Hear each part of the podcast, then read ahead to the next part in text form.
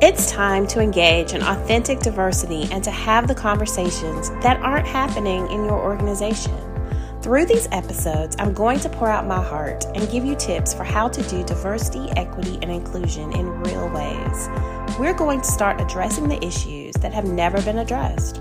I'm going to give you brief nuggets and affirmations that you can use in your workplace so that you are effective in the work that you do. It's time to get real.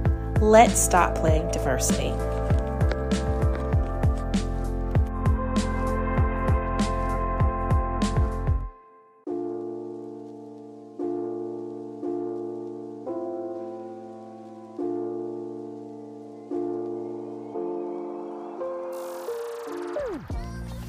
Hey, friends. Today, someone asked me what they could do if they really are not in a professional organization, but they really care about diversity, equity, and inclusion?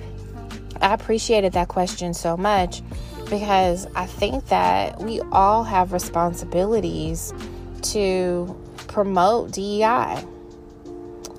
You know, I'm a researcher, so whenever I hear about incidents that are happening in the country, I think that it's really important to understand all the perspectives. As an informed citizen of wherever you are, you can enhance your diversity, equity, and inclusion perspective by thinking like a policymaker. And what I mean by that is whenever you have a background in policy, people expect you to look at all perspectives. So you are looking at the client, you're looking at um, you know, consumers, you're looking at kids, you're looking at teachers, you're looking at so many different people depending upon the context. And if you really want to do this DEI work well, you have to think that way. You may not always agree with what someone is saying, but you have to know where they're coming from. I love my examples. So, an example I'll give is you know, I am really pro women of color, pro um, pro diversity, equity, and inclusion. But I think there are a lot of people who just don't care. They don't want to know about DEI. And although I may not agree with them, I have to try to understand why. What is this? What's going on? Why are they so opposed to these issues? You know, in talking with people, I've learned that a lot of things come back to fear it comes back to um, a loss of power. It comes back to a lot of things that often go unspoken. Now, I could be really hateful about that, or I could say, I really want to understand what's happening. Another example, when I was in a position, in a leadership position, you know, I noticed that there were some people who were really, really upset. These are people who hadn't, I think, been exposed to much when it came to DEI. And the word that I had when I engaged with them was grieving. There seemed to be disbelief. There seemed to be, dare I say, distress at my being placed in a position of power. And as much as I wanted to empathize with people, I couldn't completely because they were sad because of me. And I had every right to be in the position I was in. I'd worked hard for that position.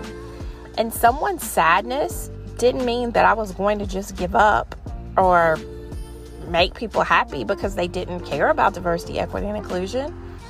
You know, I understood the perspective, but I could not condone that perspective because it actually harmed me as a person.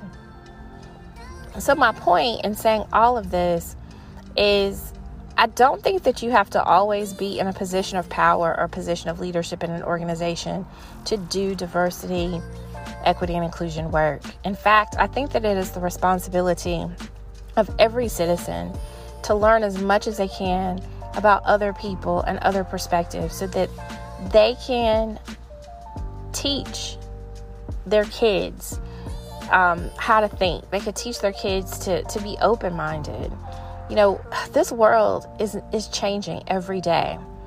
And we will never be a homogeneous society. As much as people may think that, that's just not how the world is. That's not how this world was created.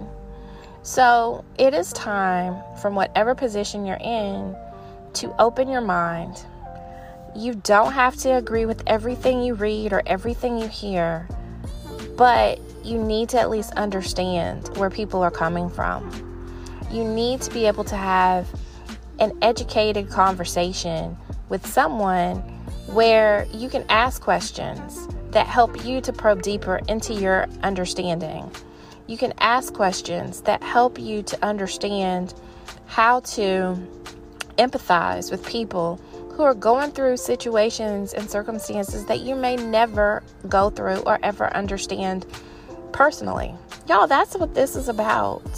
This journey is not just for one type of person, it is not just for leaders, it is for everyone. So do the work every day so that you become the person who can be humane, who can care when people are in pain, even if you don't understand that pain. That's what this is about. Y'all, marinate on this. Contact me on all social at Dr. Monica Cox. Email at me at info at drmonicacox.com. Go to my website and just really start processing this. See yourself in the DEI space, even if you don't have a title, because we're all in this space as humans, as colleagues, as neighbors, as friends. We're in this together. That's the nugget for you today that you really do have a role in this. Stop playing diversity is not just for one type of person. It's for you. Whoever you are right now listening to, to this, even if it's an accident that you came to my podcast, this is for you. This is to make you better. So, your affirmation for the day is diversity, equity, and inclusion matter to me. DEI matters to me. Y'all, that's it. Man, we just need to all understand that we are in this same space, same place, in this moment in history together. It'll make life a lot more fun and a lot more peaceful. I'll talk to you next time.